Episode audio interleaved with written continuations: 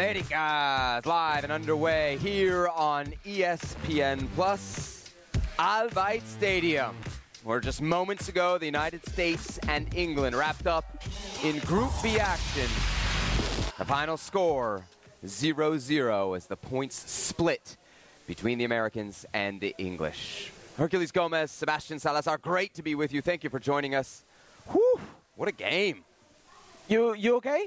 You were a little excited. There was a lot of tension there, especially in the second half. Yeah. Although I think you've come to now expect that with me, there is tension no matter what we're doing. There is tension no matter what. I didn't expect it out of Natum. I didn't expect it out of Mark Ogden, who, like the 70th minute, we're already yelling, take it to the corner, take it to the corner. That is behind the curtain, as we say. All right, telling on our English colleagues from over at ESPN FC. I'm sure we'll hear from them throughout the evening here on ESPN+. But coming up on this show, we're going to hear from Casey Keller.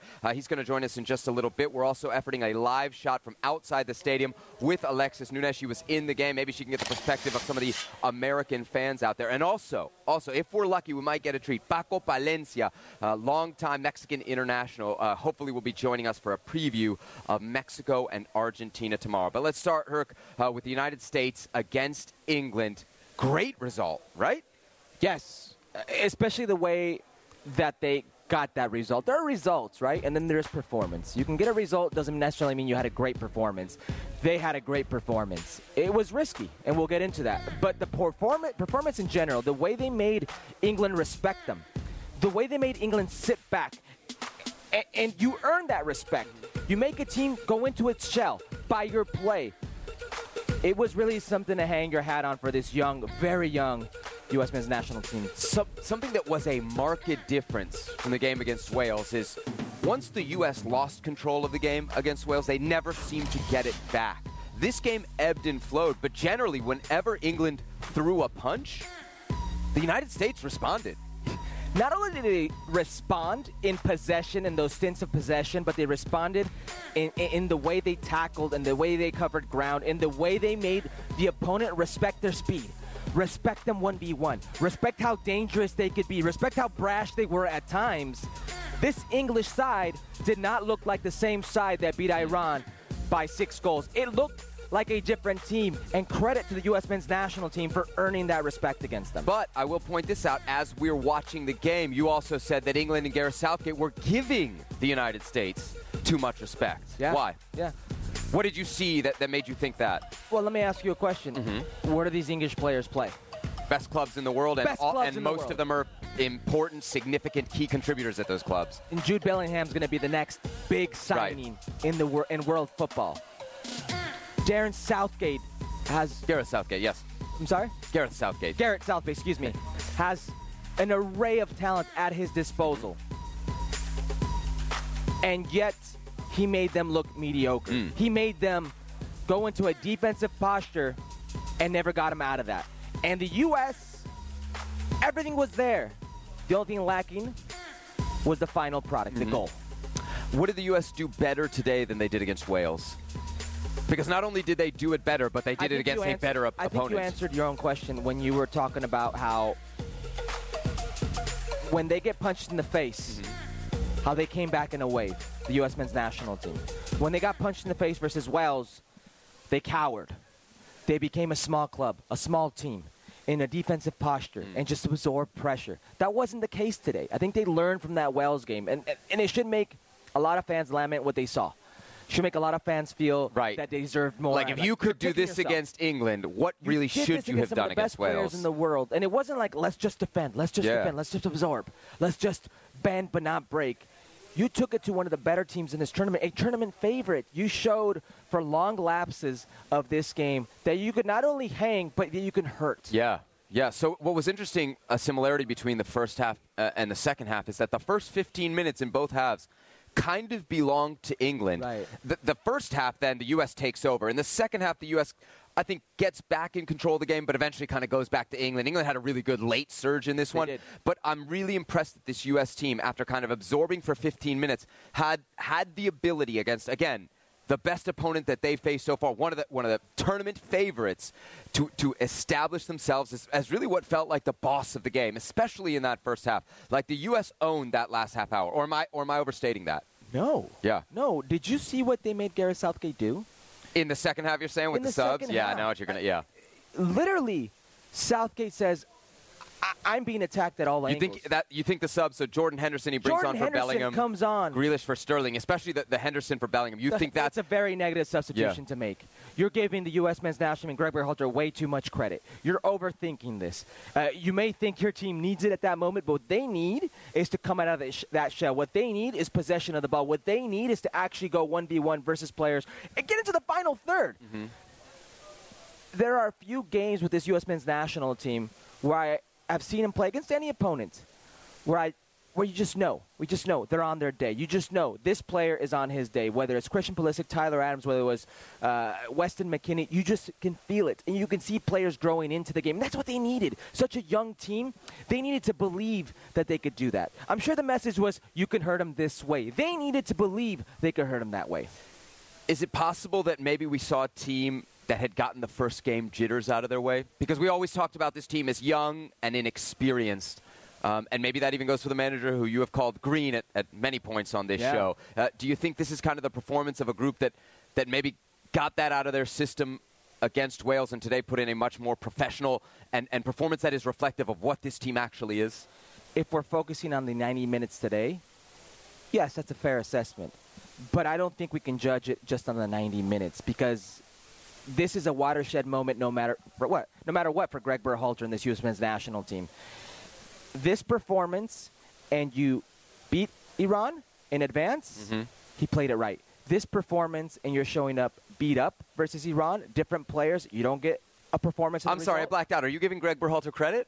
Well, that remains to be seen, honestly. We will know if it was the right decision or not. It was a great performance. But it didn't blow up in his face, as you said. Not yet. Well, none of the guys that he started on yellows got a yellow. He got them off the field before they got a yellow. Okay, go ahead. And what else? No, I'm saying... No, but this is what I'm going to say, because I know where you're going with this. And what I will say is you're right. It's correct. It paid off today. But we won't know if it was the correct decision, regardless of performance, until that Iran game is played. Mm-hmm. Because if he needs to rest players, or if guys die out in the first half, or if something is compromised because of what happened in this England game, then it'll blow up in his face. It's such an important game. You don't advance the next round without the Iran result. That was always the most important game. You could have won. You could win this game today versus England and still not advance out of this group, because the most important game is Iran. So we won't know if it was the correct decision or not until that game. There are no moral victories. Yeah. There are no moral victories. You should feel very good about yourself if you're a fan, or if you're a player for the U.S. men's national team, and even Greg Berhalter to an extent. But if it blows up in your face versus Iran, it was all for naught. Can I give you the reason I think it's the correct decision? Sure. And it may, what I'm saying is, it's too early to tell. It's a great performance. And I think they should be very proud of themselves. But we won't know if it's the correct decision until after that game. So those that maybe didn't see it, of course, Iran beating Wales earlier in the day, I think that kind of changes the panorama, the outlook in this group. Because that really forces you into knowing that if you beat Iran on the last day, that's the only game that matters. And so, to use a Vegas term, we kind of called it, it's a free roll for the U.S. And once it becomes that free roll, and I would be super curious to know if what happened this morning actually changed what Greg Berhalter was going to do, or if he'd already taken, or if he'd already taken the decision to kind of go for it against England. But he goes with what we assume is almost entirely what he believes is his best 11. The only change that he makes is Haji Wright for Josh Sargent. He starts three guys who are on yellows. Yep. Like, it's all a risk. It's all about, taking the shot in this game and trying to play with England. And I think you said free roll, but is it really when those guys are sitting on yellows? Well, that was the risk, right? And I'm sure that was, you would know much more than I. When that's the case in a tournament, surely that is drilled into those guys by the coaching staff. And it's not easy to play that way. No, but that message was effective, because McKennie didn't get in trouble, really. No. Dest, there was one challenge where I was like, ooh. Rebound game for Weston McKennie. Ream, who could be the guy that is in those situations. Exactly, because you're in those situations. Sebi, I agree with you. And I want to give Greg Berhalter his credit. Give the man his flowers, because he deserves a lot of credit for the performance today. He really does. But we won't know if this was the correct decision until after. It takes a lot of energy to play that way. It takes a lot of concentration. It takes a lot to be focused and give your physical and mental all for 90-plus minutes against a team like England, against a team that has the ability to embarrass any team in the world. Embarrass any team in the world. That's a reality. Okay? In the last 4 or 5 years, last 6 years, semifinal in a World Cup, finalist in the Euros. Mm-hmm. Golden generation. A very good team. But you made this team, I think you exposed them a bit. What you exposed is their manager. Southgate is not at the level of his players, and that was exposed today. From the U.S. side, yes, it's a good performance, but it's not a win. You've had 2 games where you probably thought at least you could have won. I'm not going to say should have won, but you could have won. Yeah. Is there some level of frustration or lament that U.S. players or fans should be feeling after tonight, that they don't yet have a win under their belt? After tonight, no. In general, just can't feel that way. No, but in general, yes. And you see this performance, and you kick yourself for what wasn't Wales, and that's the worst part, because they were there for the taking, and you let them off the hook. Yeah, and I think one of the reasons that I say that is because if you're Greg Berhalter, against Wales, you gave your team a lineup, a setup that created chances, and you couldn't take advantage of them, at least not as much as you needed to. Here you did it again, and there were chances, lots of them. And again, the United States. There were also errors, but I think he expected that. But the U.S. that the U.S. kind of couldn't capitalize. And for me, the biggest one of those, which is for me then the moment of the match, is Weston McKennie's miss. Yeah. I mean, am I harsh to say, even for a guy that's not a striker, like that's got to be a goal. At least it's got to be on target. You got to make the goalie work. For a player of his capacity, capabilities, you would assume that shot's on target and it's in the back of the net because that's what he's shown you. Mm-hmm. That's literally what he's shown you. Arriving late, getting on the end of things, that's his bread and butter. Certainly, this was the one. This was, and I know Christian Pulisic hit the post, but that was a tight angle, a defender coming through. Pickford was there. I believe even Pickford may have gotten a finger on it. This was the best chance. You had it. He had it. He let it go away. They'll be kicking themselves, or he should actually. He will, knowing him, be kicking himself. But this is football. Those things happen. You have to move on. So that opportunity comes down the right side, which I was really impressed with, especially in the first half. More so Tim Weah than Serginho Dest, but they combined to cause a ton of trouble for the left side of that English defense and Luke Shaw. Yeah, you were starting to see a maturation of Timothy Weah. You think of him as this wide player. Huh? Yeah, you think of him as this wide player who could just explode and exploit space.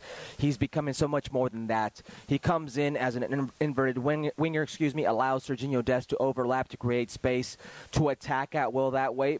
But defensively, he's much more disciplined. I thought a lot of the defensive issues, or the offensive issues, that England was facing was Weah and Dest covering up those lanes. In the first 15 minutes, Musah and Robinson struggled in that, and they attacked down that side. They did a better job on their side covering those lanes, and really, England had nowhere to go. They couldn't operate the same way. They couldn't get their important players on the ball and to be effective enough throughout the course of this game. You said it, kind of the other best chance for the U.S. is Christian Pulisic off the crossbar. What did you think of his performance overall? I thought he was superb. Superb? Yes, just oozing confidence, flicking the ball with his heel, dragging it, rolling it, a little bit of an edge. I really think this game meant something for him. Yeah, I was going to say, you think he was up for it? Taking guys on. Of course he was up for it. He's got a lot to prove to kind of that audience, doesn't he? I thought he was as good as I've seen Christian Pulisic without getting on the scorecard, without getting an assist or without getting a goal. I thought he was really, really up for the moment. He seems to be growing in this tournament. That's a good sign. You know what else was good for him? For the first time in a long time was the set pieces. Yes. The one thing that I think was disappointing, and even Nada Manua, you mentioned, who was watching the game with us, kind of screamed at that last set piece of the game. Yeah, take it. You got to thump that into the box, right? You got to put that in the mixer, as they say, as the lads say. Okay. All right, who is your man of the match? Tyler Adams. Yeah. There was no better player on the field than Tyler Adams. No. He was a monster. I know Tyler Adams is probably like 5'8", but he plays like 6'4", 3, like literally 240. He was everywhere defensively, offensively, getting the play going, the attitude, the charisma, the leadership. The youngest captain in this World Cup, up for the moment. He was the best player on the field for me. Continues to shine for the U.S. men's national team. If I could clone him 10 times over, I would. Those 8 recoveries, by the way, ranked first on the field. I mean, he is just so good when the other team has the ball. And it's not even just the recoveries, because sometimes, Herc, he won't even touch the ball. Yeah. It's just sliding into a lane or edging, like getting up against the guy and making him turn back. Like, I know we talk about it. We talk about his maturity kind of when because of the words that come out of his mouth. He's got a maturity to his game as well. Yeah. Even the calculated risk he takes, the moment of which he leaves his feet, are adequate. They're appropriate. They're of the moment. I thought he was the best player on the field. That should tell you something also. When a defensive midfielder is that involved, and you get out of here with the zero, you've done something right defensively. Yeah. You're putting out a lot of fires. So I'm going to go a little bit different, man of the match. I think if we were going to – if you really forced me to pick a guy and I had to defend it, I would have picked Tyler Adams as well. Okay. I think that's obvious. But just to give us a little something to talk about, again, I go to that right side, and Dest surely deserves some of the credit from this, but – I think what we're seeing from Tim Weah in this tournament is just so impressive. He did it against Wales. He was not just dangerous on the goal. He was dangerous throughout. And in this game, man, he really gave England problems. Like I felt, especially in that first half, almost all the danger from the U.S. came not just down that right side, but kind of off his foot. I know we're only 2 games into this World Cup experience for the U.S. men's national team, but if I had a bet on one player making a big move, really? After this World Cup. He's the guy. It's Timothy Weah. He's the one that we would say has shown the most. His star is shining probably the brightest. I know he has the Weah name to him, and the rest of the world starting to realize, like, George Weah has a son? Yeah. Wow. And then they're seeing him play, seeing the charisma, seeing how just he oozes that swag, he oozes that confidence, how he's going at players. He's being a smarter player when he doesn't have the ball tactically. He's definitely growing into that position. And, I mean, we talked about this after the Wales game, and maybe for some people there was some doubt. But, again, from here on out, at least in this tournament, and maybe as we kind of project long-term for this national team, he is a, not pencil-in, but like a Sharpie-in starter, isn't he? Yeah, I mean... Because I think... So let me just... Before I cut you off. But to me, why I say that is because in the past, like... We've labeled him as a speed guy or verticality, or he fits in this system. Right. I feel like now he's playing so well, it doesn't matter who you're playing, what your game plan is, he's a starter. Is he there yet for you? I mean, he's pretty turnkey at this moment against anybody you play. Yeah. It's just a reality. You know, he's up for that moment. You played against a team that today sat back, so those transition moments weren't there. But they sat back because a player like Timothy Weah was on the field. Because they were wary of that moment. They were wary of that player. They respected that player too much. So this is definitely a guy, regardless of who you're playing, the opposition respects and has to deal with, so they're going to account for it. To your point about Tyler Adams and just generally how well the defense played, I'm looking at this right now. Harry Kane touches in the United States box 3. 3 for the whole game. That's a credit to the not just one guy, to the unit as well, right? Wow. Passion, drive, and patience. The formula for winning championships is also what keeps your ride or die alive. eBay Motors has everything you need to maintain your vehicle and level it up to peak performance. Superchargers, roof racks, exhaust kits, LED headlights, and more. Whether you're into speed, power, or style, eBay Motors has you covered. With over 122 million parts for your number one ride or die, you'll always find exactly what you're looking for. And with eBay Guaranteed Fit, your part is guaranteed to fit your ride every time or your money back. Because with eBay Motors, you're burning rubber, not cash. With all the parts you need at the prices you want, it's easy to make your car the MVP and bring home huge wins. Keep your ride or die alive at ebaymotors.com. Eligible items only. Exclusions apply. All right, so your man of the match, Tyler Adams. Yes, sir. My man of the match, Tim Weah. But you've only played in one World Cup. Let's get the perspective of somebody who's been on 4 U.S. World Cup teams. There he is. How old is this guy? Easy, steady, steady. Casey Keller, great to have you with us here on Futbol Americas. So break the tie here for us. Who's your man of the match from today's game against England? I'm going to say Weston McKennie. And he would have been miles ahead if he'd finished the chance that he had. Look, I've been critical of Weston at times, that I wanted to see him to be able to not necessarily take over a game, because that's really not, his style, but to be more influential. And I saw that today. And particularly coming off a game where I felt in the second half he extremely faded, where I was having questions on his fitness, on Dest's fitness, on Weah's fitness, on Pulisic's fitness. And we saw a second half performance today where the fitness was there. the ability to continue to press, continue to get into advanced positions and overlap, which is what I really, really wanted to see in the second half of that Wales game that just didn't materialize. So whatever the recovery staff did, they need to do it one more time, because we need to see a level of suffrage to finish this thing off and get the result against Iran. I like what Casey said about a level of suffrage. There's this adage, there's this saying that good teams, no matter how good, you have to be able to suffer at times, and especially in a tournament like this. I agree with Weston McKennie. What makes the performance so special is we came off that Iran versus England game talking about Jude Bellingham, Saka, these two young players, and how well they have done. Jude Bellingham couldn't get on the ball in the final third because of Weston's duality, Weston's box-to-box. They were always so wary about Weston, and he was always so present. He made one of the future signings, I don't know how many hundreds of millions this kid's going to go for, really obsolete today. He was one of those reasons to why Jude Bellingham didn't have so much success. Can I give you a statistic that backs that up? Jude Bellingham, 19 touches in the attacking third against Iran.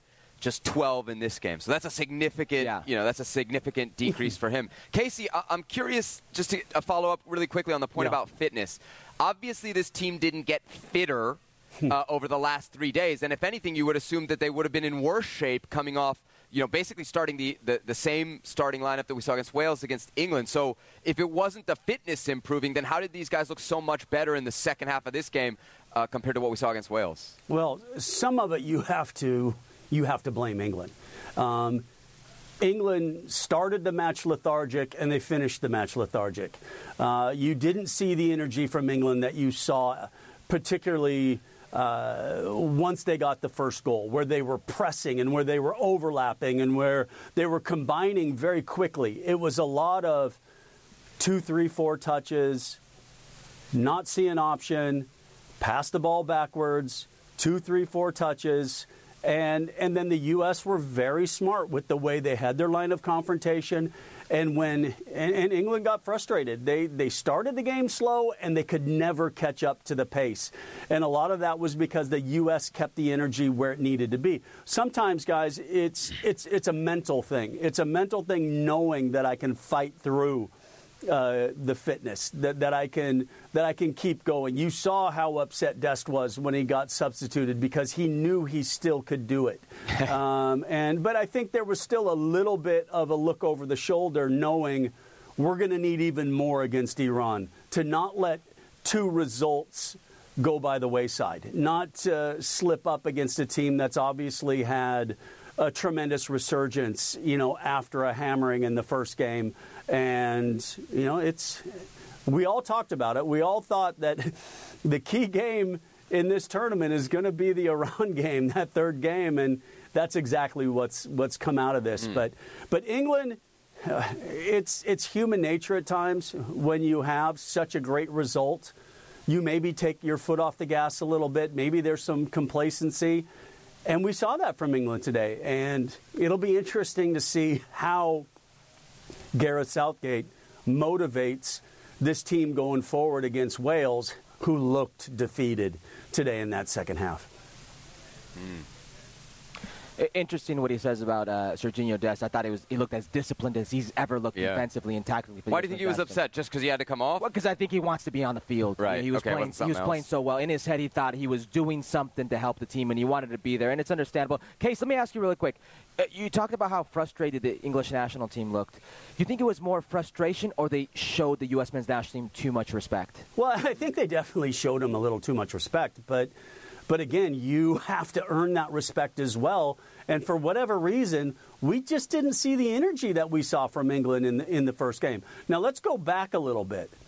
This was not an England side in great form coming into this tournament. They got relegated from Nations League. They didn't look good. So was it one of those false results that just everything went right for you on the day, and you really haven't corrected a lot of the problems to the reasons why you weren't playing well before the tournament started? And I think that's where Gareth Southgate is going to have to look back. And also, with the 3 points against Iran, with the great goal difference, we were talking about it off camera, but you bring in Henderson to kind of just be defensive and not then bring on players, not bring in Foden straight away, not bring in a Rashford, and go for it and say, you know what, Sterling, you were kind of non-existent for a lot of that match. Saka did not have the same game that he had against Iran. You talked about the touches of Bellingham. He couldn't get the ball and turn and run at the defense. So you know what? Let's bring on some guys and see if we go a little bit more direct, put the balls in the channels. If the U.S. wants to step up and press, let's put it behind them and see if we can turn them and see if we can win some free kicks, because I really felt if England was going to score today, it was going to be off a set piece. And then in injury time, a great service into the box, and of all people, Harry Kane blazes the ball over with his head. So there were moments there for England, but, yeah, Gareth Southgate's going to have some soul-searching after that performance. Yeah, England finished with a flurry, but they didn't get their first shot on goal in the second half until the 85th minute. So that tells you a little something about how the game went right there. All right, let's dive in on the lineup, the starting lineup as chosen by Greg Berhalter, because I think when this 11 came out, there were some people who were surprised. One, that there was only one change made, and two, what that one change was, which was Haji Wright, a guy who we have hardly at all seen with this national team, getting a start against England in a World Cup. Casey, what did you make of the 11? I'll ask it to you this way. Before the game and then after the game. No. I had some questions, but my questions were based off of things that I don't have access to. And that's how fit Dest was, how fit McKennie was, how fit Weah was, how fit Pulisic was, how fit Musah was. I'm a guy that doesn't like making wholesale changes. This is my best team. Why can they not play a midweek game? They're young. They're if they're fit and strong, then play your best team. So Greg found out from these guys that they could do the job, and they did the job. Look, we've been talking for years about the number 9 position, and it really looks like in this tournament the number 9 position for the United States is going to be by committee, and it's going to be not the Lewandowski number 9 that we expect to score goals, but the number 9 that's the first line of defense when the ball turns over, the guy that will just challenge for things, maybe win the odd second ball.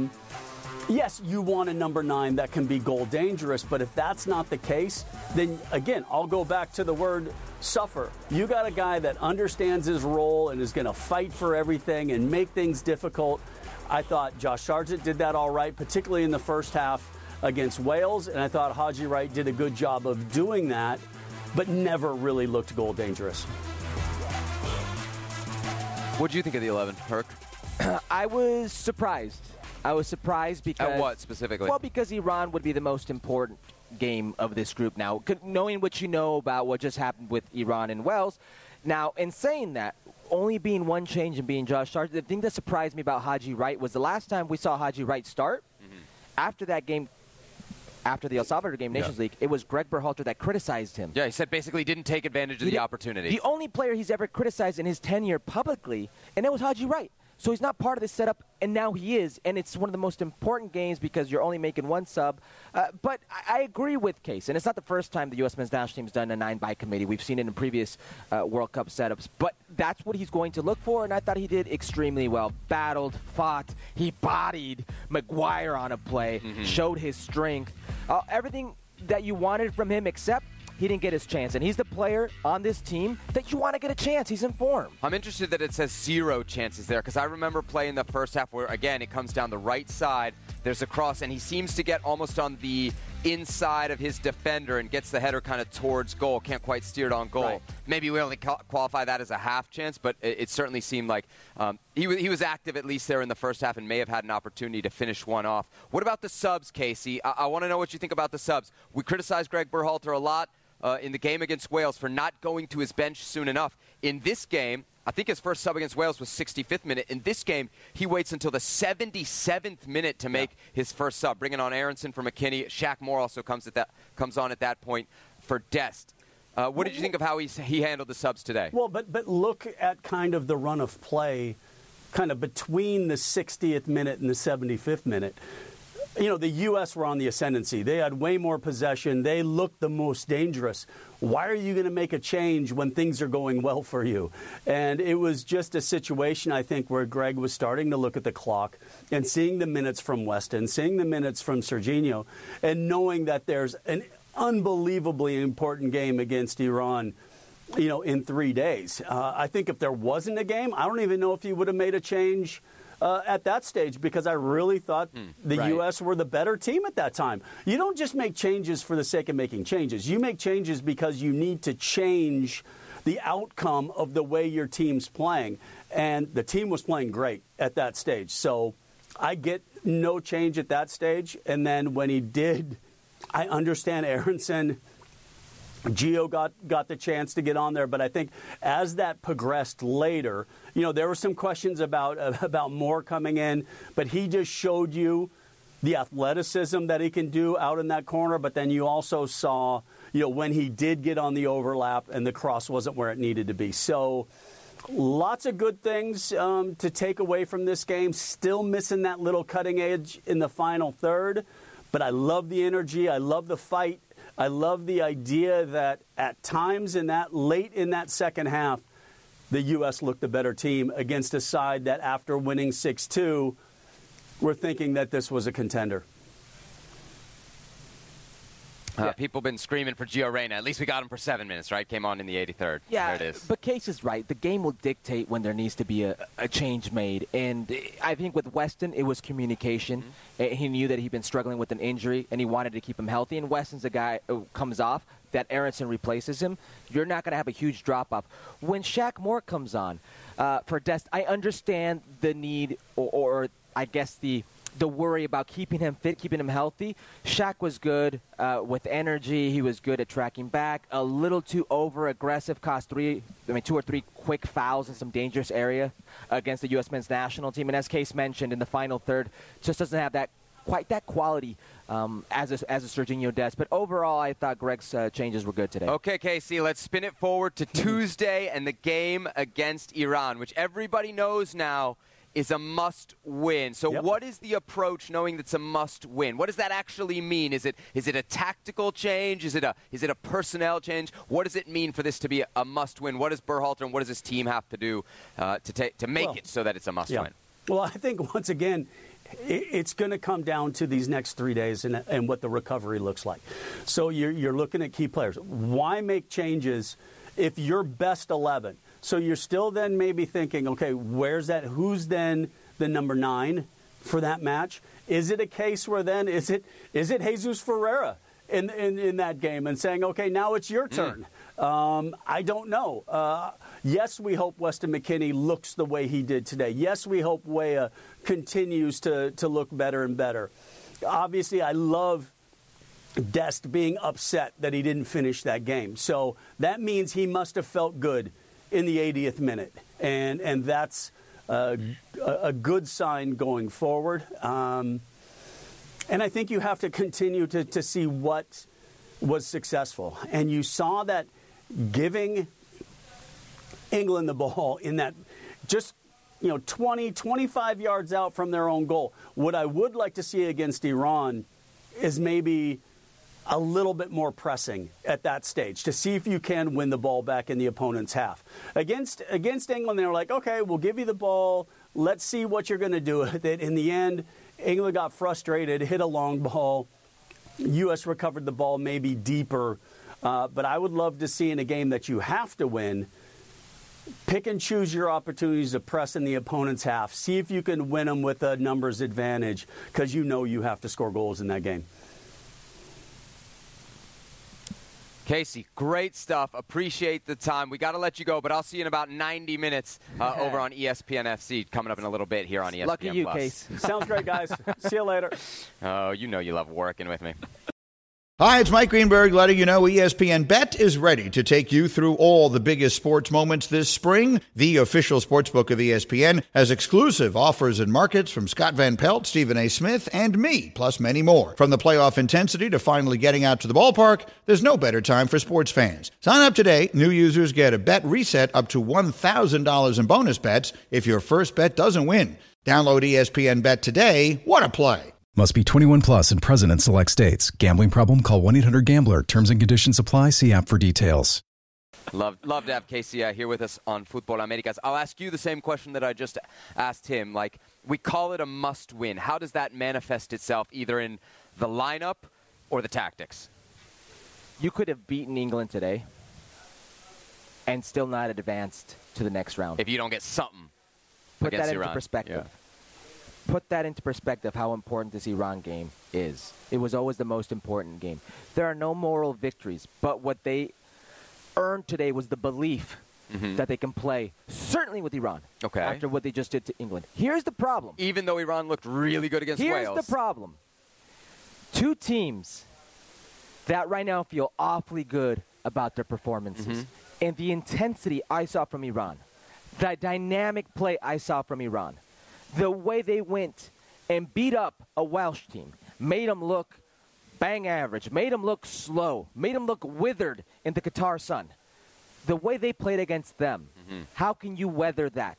How can you weather that emotion that they just earned themselves? That's going to be key for the U.S. men's national. Well, to that point, right, and we talk about fitness a lot and rotations, if Greg Berhalter, and he clearly does believe that and this is... And they won, Seb. Yeah.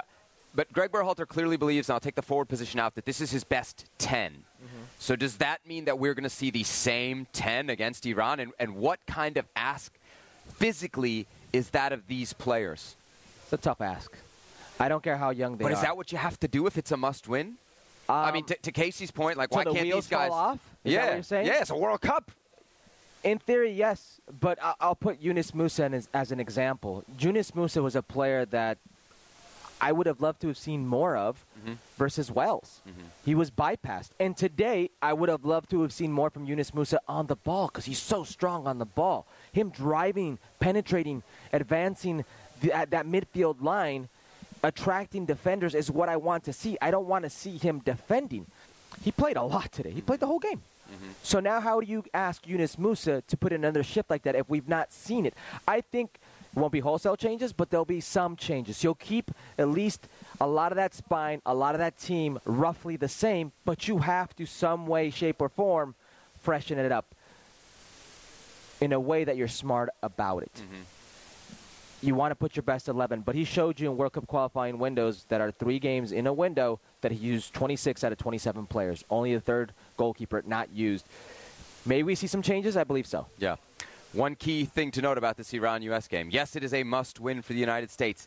That's not quite the scenario for Iran, right? They go into this, and a point for them will just do, and I think that could affect their approach as well. All right, let's get some vibes from on the ground here in Qatar, because that's where we find our Alexis Nunes. She's outside the stadium where the United States and England just wrapped up. Alexis, great to have you with us here on Futbol Americas, as always. I'm curious, one, what was the percentage in terms of U.S. fans versus England fans, and then kind of what role did the crowd play in this game? Yeah, Sebby, you know I'm all about the vibes, and I'm so happy to be back on the show. And literally when I came here, I mean, one thing I'm used to seeing is England fans. And literally when I had to get stuff for the social media, you know I'm always thinking about the gram, I was set out to get some England fans, hoping they'd be full of song. I have a couple of friends who are over here from the UK. They told me they've been in the pub since midday. So you can imagine the kind of state I was expecting them to be in. And all I encountered was USA being chanted from every nook and cranny from this stadium. I must say they were trying to give the Mexican fans a run for their money in terms of vibes here. It really felt like, you know, a good percentage of the U.S. fans really took over this stadium tonight. And I actually think that 12th man really played a massive role in this tonight. Literally from one side there was filled with U.S. fans. The other side was filled with a block of the England fans. And where we sat in the middle, it was a nice mix of both. And where we were, I was actually in front front of a row of England fans, and behind me was a row of England fans, and I was hearing the U.S. fans who were 3 rows down and 3 rows up. It was amazing, and every time they started chanting or singing, they were so vocal, you know, calling out the players, telling them almost where to pass. You know, we're all managers in our own minds, but they really provided such a good atmosphere, and it was such a difference, because we know that there has been a lot of questions surrounding Greg Berhalter, and everybody thinks that they could put out a better 11 or a better way of playing than he can, but they felt like they really got behind him in this one. They really were impressed with what we saw. Weston McKennie had some turns on some of the England defenders.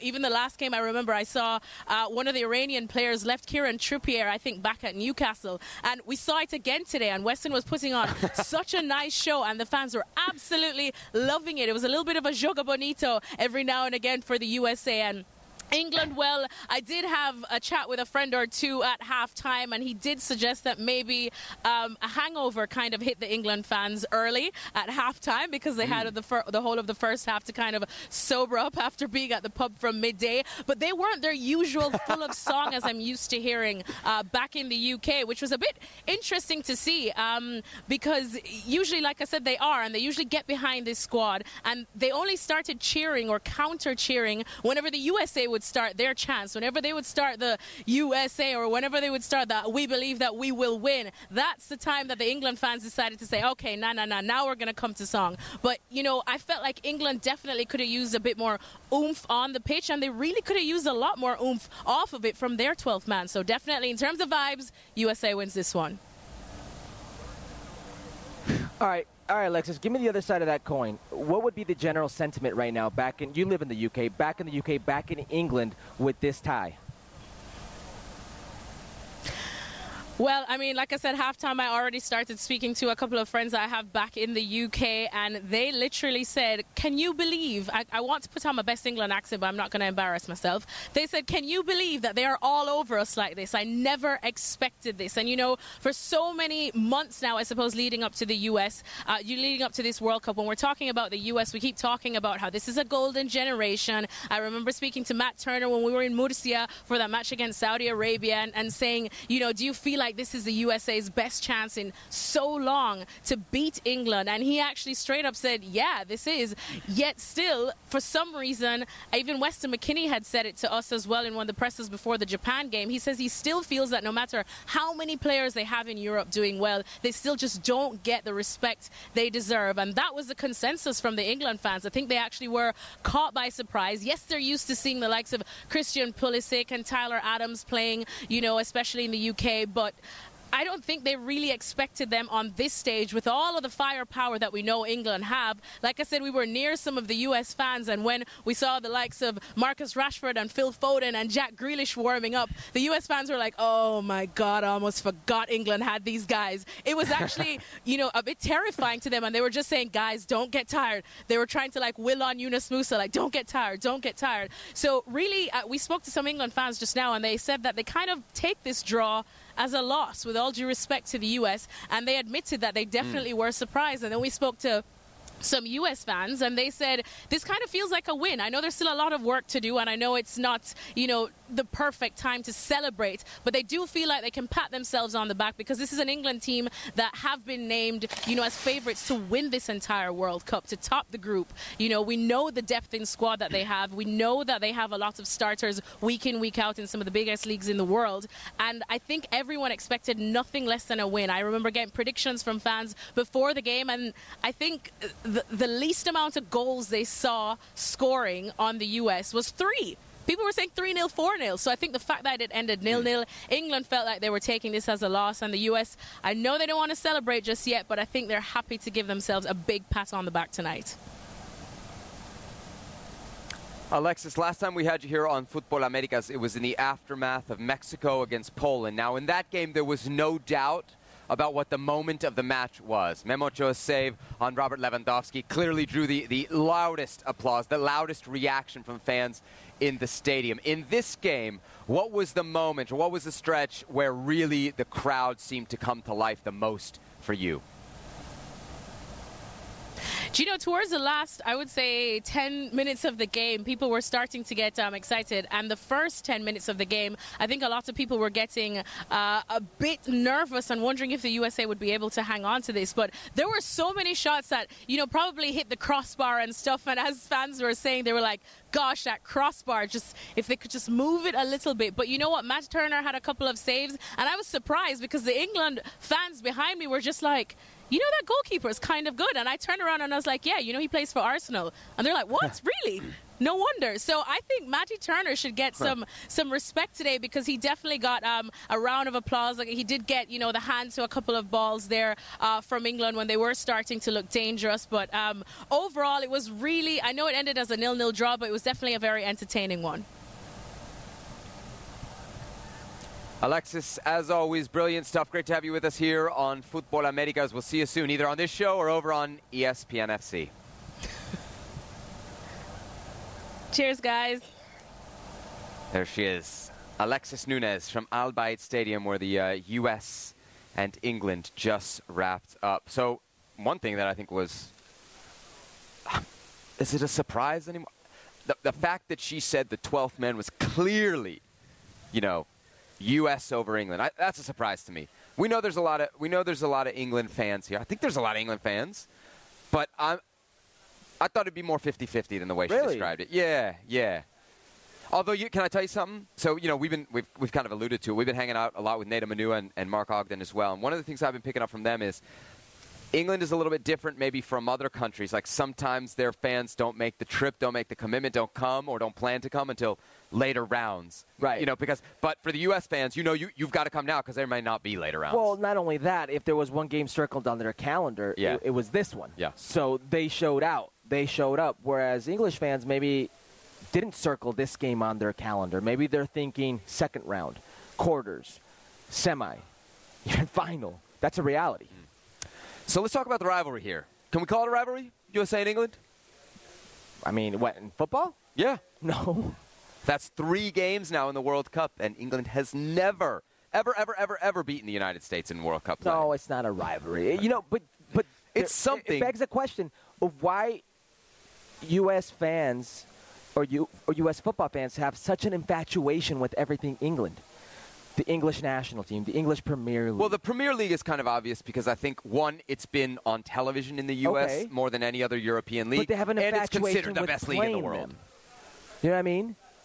Like, you could have an infatuation playing against Brazil, who's my favorite to win the World Cup. It's not really the case. They will circle their calendar against England. There's an infatuation with everything English.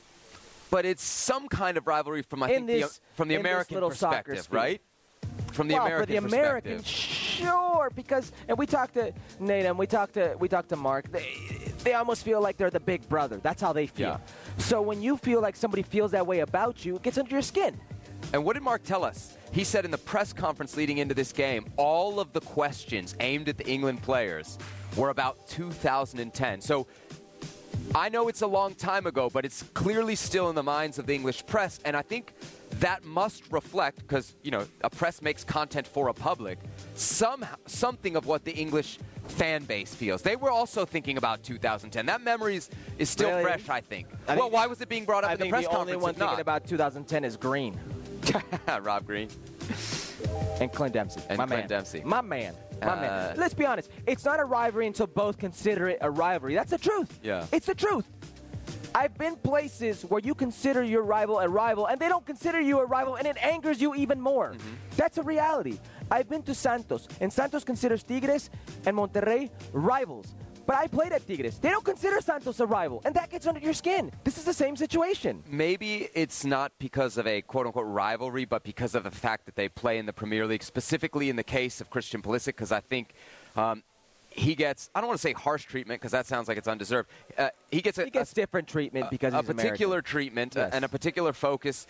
I don't know if it's because he's American. I actually think it's because American fans talk about him so much that the English fans and press react to that. But why do they talk about him? The point is, like, usually for a rivalry game, Herc, you're up for it more. I think we saw that from Christian Pulisic. I think we might say we even saw that from Tyler Adams. He's always up for it, but he was really up for it today. I think the other guys, you know, we talked about Antonee Robinson, a guy in the Premier League, Tim Ream. Those guys were among the players who played the best. By the way, two fantastic games by Tim Ream. Did not see that coming. Oof. And I've been as critical as anybody with Tim Ream. I did not see him having two fantastic games in the first two games of the World Cup. Man's like 39 years old, 40, yeah. 47 maybe. I do want to, since you talked about the back line, I think maybe we haven't given them credit. What they did in limiting this English attack, especially after the first 15 minutes and especially then in the second half where I mentioned no shots on goal until the 85th minute. That's really special. Talk to me about that back line. And maybe it's not just the back line. Maybe it's also the midfield three. Maybe it's the pressing work. It is the midfield three. But can I focus on somebody right now that we've not focused on that I just think it's so difficult for a goalkeeper when you don't see a lot of actions to be called upon when there is action. Matt Turner. And the one save he needed to be absolutely stellar in was. Late in the first half on Mason Mount. Mason Mount shot hard, very hard, low, got down low. It's a save he should make, but he made it. That gives your defensive line, that gives the midfield, that gives the team so much security when they think you're on your day. And that really is what happened. Christian Pulisic oozed confidence. It looked like he was on his day. Tyler Adams, just so evident he was on his day. Weston McKennie bounced back. They just, if you had to count the battles, the individual battles that were won, the U.S. had more than England. They punched them in the mouth. The England squad never knew how to recover. They respected the U.S. men's national team too much. Can I ask you about Walker Zimmerman? Because he was the guy that really got all of the focus, and I think rightfully so. I've said it every way I can say it, but boneheaded to me is the best way to describe the penalty that he commits against Bale. I'm sure he would probably say the same. How did he bounce back from it in your eyes tonight? Because there were... What I will say about Zimmerman, there were a couple mistakes in build-up, where he makes bad passes that could have burned the U.S. England just didn't capitalize in transition. So there's nervous energy that your team transmits. He also made a hell of a block on Kane very early on. There's nervous energy your team transmits, your team kind of emits, I should say, as the game's going on when you're put under pressure. Antonee Robinson had it going on a few times. He dribbled straight out of bounds twice. Walker Zimmerman once or twice. Walker, when you're a center back, you're so dependent on your tandem. You're so dependent on your partner. Tim Ream has been so good. It's steadied Walker Zimmerman. It's given him a calming presence, and I think Walker's been, honestly, an errant pass here or there. The penalty kick was probably the only knock I can give Walker Zimmerman in this whole tournament. Okay. Well, we just had Alexis Nunes on. It was great to have her on from the stadium. Her hit went well. Not all post-game hits from outside of stadiums go quite as well. Let's take a look. Guys, sorry, you're live on Sky News. Your reaction to the win? We lost. Sorry, reaction to the loss, apologies. Reaction to the loss. Apologies for the language.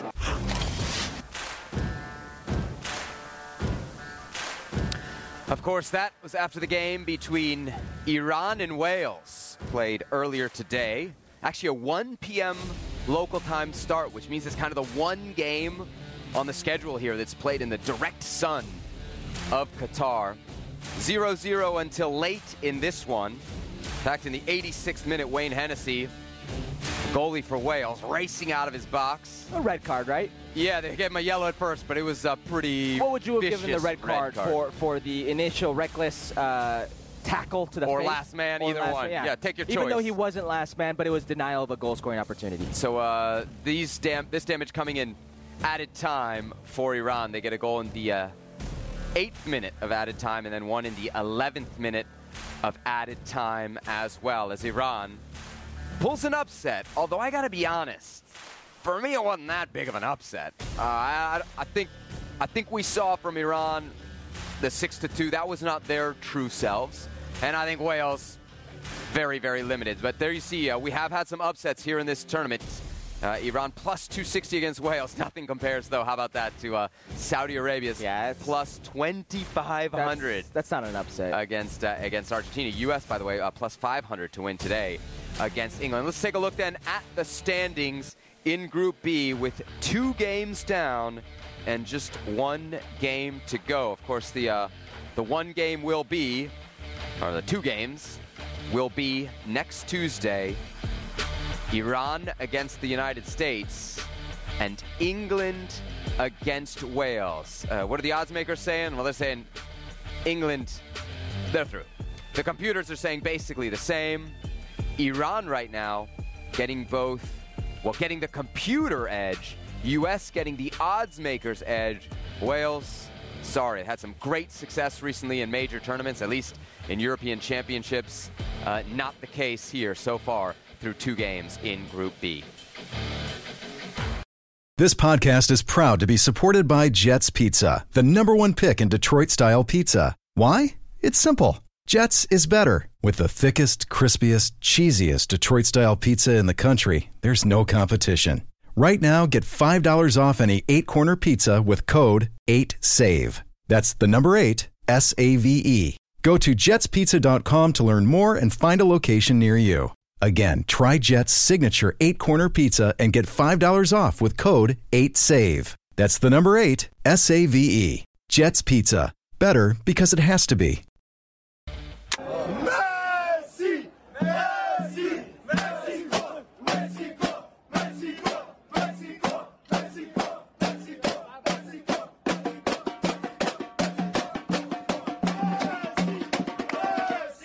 Messi! Mexico! Mexico! Mexico! Mexico! Mexico!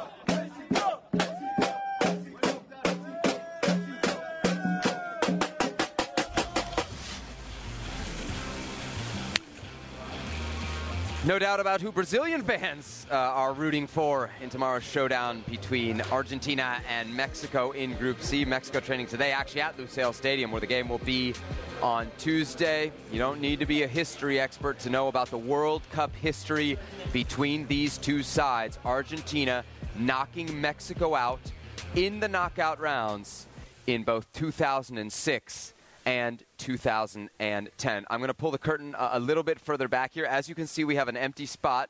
Just in case somebody from our good friends over at ESPN Argentina, their set is literally just around the corner, manages to slide in to help us preview this game between Argentina and Mexico. But thinking about this game in the perspective, Herc, of the game that we just saw, I mean, if Mexico can have a performance like this against Argentina, you would sign it, you would take it, absolutely, wouldn't you, from a Mexican perspective? Signed, sealed, and delivered. Right. I mean, do you think Mexico's capable of that against Argentina?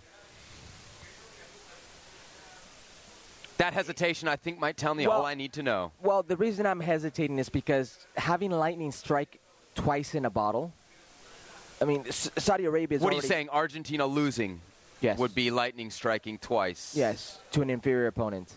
And that would be a reality.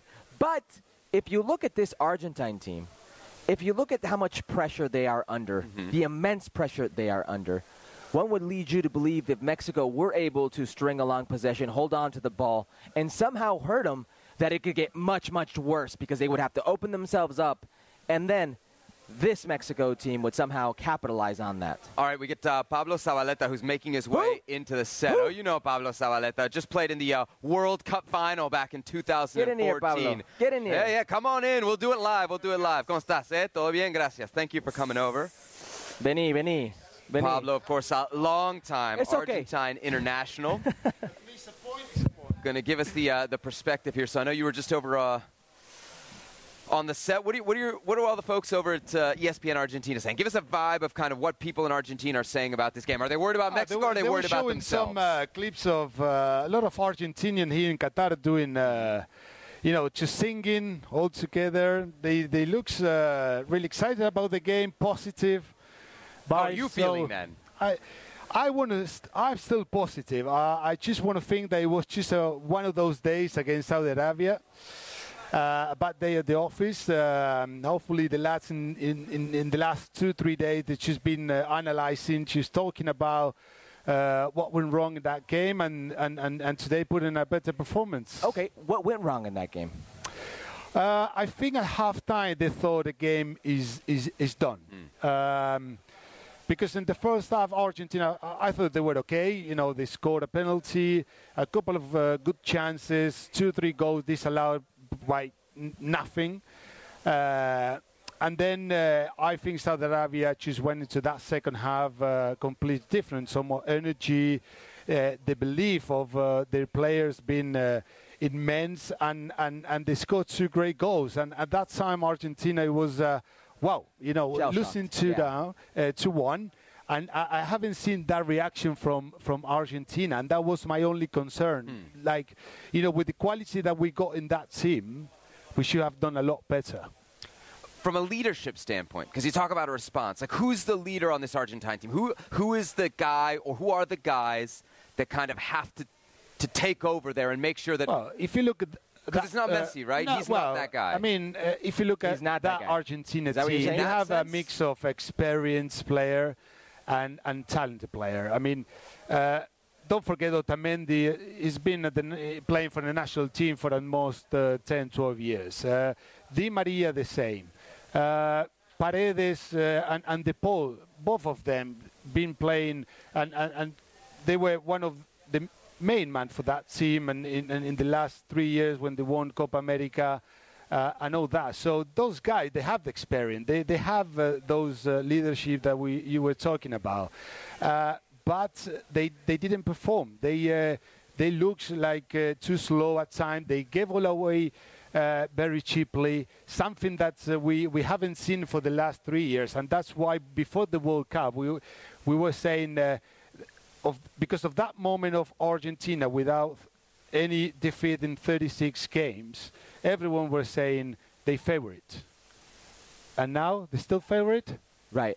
Not for the World Cup, I don't think. In this group? Absolutely. No, but after watching Brazil, Spain, England first. Did you think they were favorites France, coming in? Because we've talked off camera, and I think you kind of hinted to me that 36-match unbeaten streak, I don't want to put words in your mouth, was maybe a little bit inflated in value. Well, of course, because I think, but the performance were there. All the players. When you look at I know the South American qualifier are not as strong as the Euros. You know. Okay, I get that. But you still have Colombia, Brazil, Ecuador, Chile. No easy games. Uruguay, Paraguay. And they won, when they won Copa America, and they just kept winning games. They beat Italy. They were the champions of the last Euros, 3-0 at Wembley, playing well. You think, last World Cup for Messi... Yeah, your main man playing well for the club, for PSG and the country. His last World Cup, so the momentum was there. They built that momentum into the World Cup, so that's why everyone were really excited about that Argentina team. But the World Cup is different story. It's just here you face the best teams. And we have seen that already. Okay, talk to me about Messi. You've already said it. His last dance, el último baile, Lionel Messi, last World Cup, the immense pressure he is under, especially now in this Mexico game. Do you think there's anything Mexico will do, or that Messi needs to do, to lift Argentina past Mexico? Is Messi really under pressure? I mean, but more pressure than his whole career? This is the last chance. And the only thing that anybody can say about Messi, because some consider him the greatest of all time, is, he's not living the World Cup. He's one of his dreams, isn't it? We lost the World Cup final in 2014 in Brazil.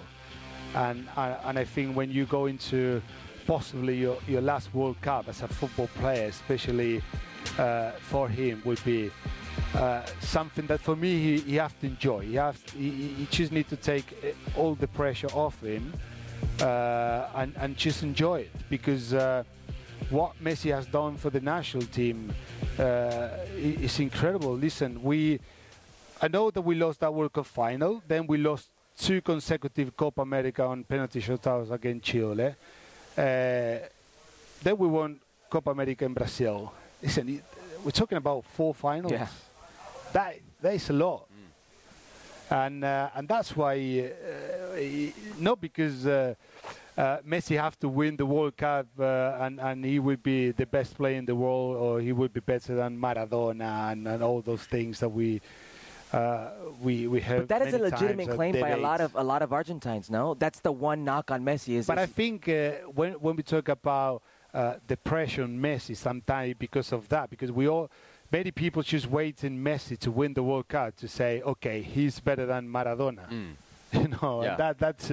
that's the only thing. But as I say, we always been a better team because Messi was in the team and he brought so much success into this national team. And it took 24 years to reach a World Cup final again, and we just missed a few chances against Germany. So, listen, for me, Messi, please go tomorrow.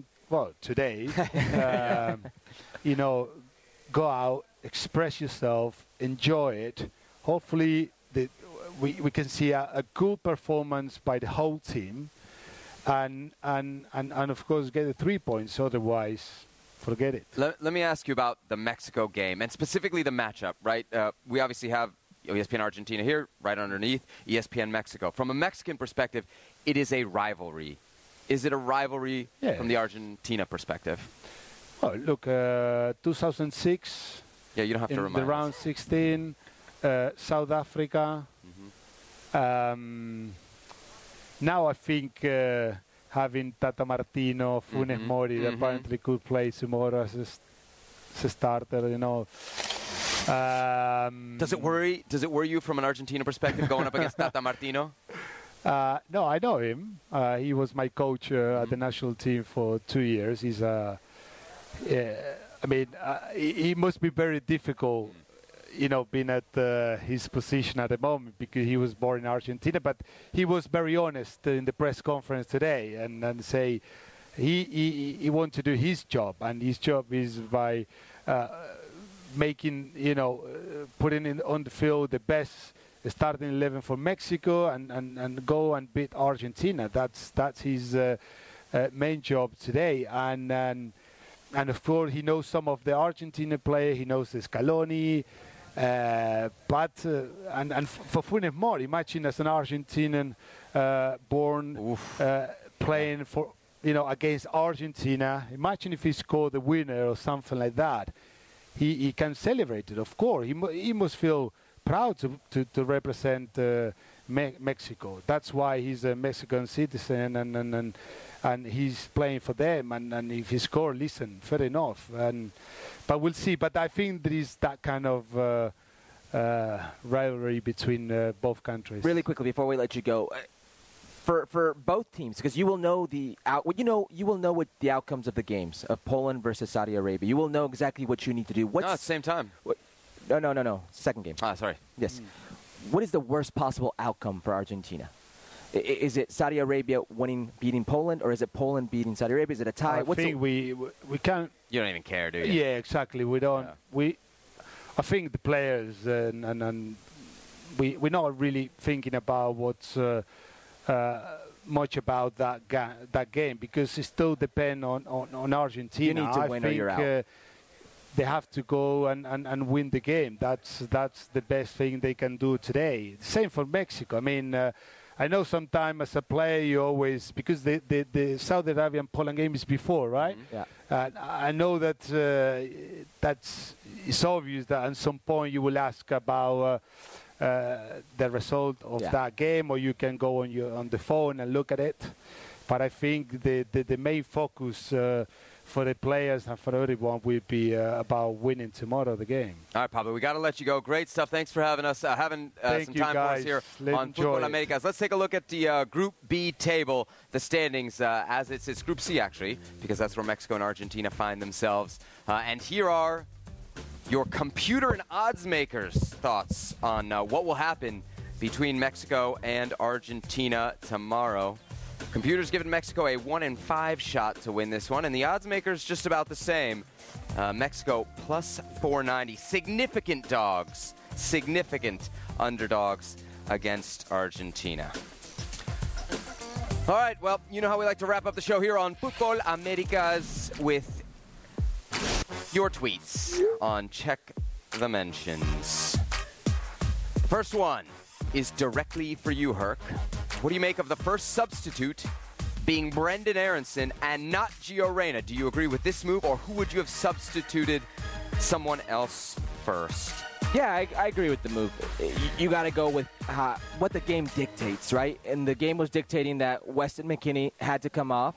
So in the midfield, somebody who's going to give you a Weston McKennie work-like performance would be Brenden Aaronson. Giovanni Reyna, you want him on the ball. You want him creating the final third. I think he was still worried about being able to defend in case of transition, be able to provide something, a spark, with that energy, if you will. So I have no issue with Brenden Aaronson. You surprised it's 2 games in we haven't seen Jesus Ferreira yet off the bench? I am. Not off the bench, but just in general. Yeah, that's what I'm saying. We haven't seen him at all. Yeah, because he's one of the consentidos, one of the favorites for Greg Berhalter throughout his tenure. So I am surprised. All right, then let's get to our next question here on Check Dimensions. If you follow Herc on Twitter, you follow me on Twitter, you know, right around halftime, before we come on the air here, we send out these requests. Jogotaka's been dominating. He says the U.S.-England game was an incredible opportunity to significantly boost interest in soccer in America. Did this game deliver, or was it a missed opportunity? Oh, great question. Okay, I like this one. I like this one a lot. Yeah, I think it delivered because the idea was that... But it was a 0-0. It was. These Americans don't like 0-0. Yeah. Listen, the reality is... it was a very good performance against a team that many thought were going to steamroll the United States. That's a reality. And another reality is this would be back in the States one of the most watched games in the history of the sports on the men's side. Yeah. So there are going to be plenty of eyeballs, whether casual, hardcore, whatever the case may be. There were going to be eyes on this U.S. men's national team. And people are going to be asking, wait a second, England was a tournament favorite? Mm-hmm. And the U.S. men's national team did that? Mm-hmm. And they had them on the ropes? Do you think the casual fan, because like... You know, if you could look at soccer ratings in the U.S., a big game outside of a World Cup gets like maybe max 1 million people watching. They're talking about potentially 15, 20 million. Do you think that casual fan watched this game and appreciated what the U.S. did? Yes. Okay. I mean, they saw Tim Howard in the round of 16. Right. This was a different vibe in that game. Yeah. By Belgium and become the Secretary of Defense, and they loved him for it. You know, I think they'll get a good sense of appreciation in this one. Do you think we get over 15 million for this? I do. Wow. Okay. Jealous. Hopefully that 15 million is watching right now on Futbol Americas, right? And if they're watching right now, guess what they should be doing tomorrow at 4 p.m. Eastern Time, 1 p.m. Pacific? Watching us again. They should be watching us again because Futbol Americas is live every single day throughout the World Cup right here on ESPN+. Tomorrow's edition will be very, very focused on Mexico against Argentina. Mexico going into their second game with a single point. Argentina coming into their second game with no points. Huge game between Mexico and Argentina, and we will be all over it on tomorrow's edition of Futbol Americas. For Herc, producer Beto, and the rest of the gang, I'm Sebi. We'll see you tomorrow on Futbol Americas.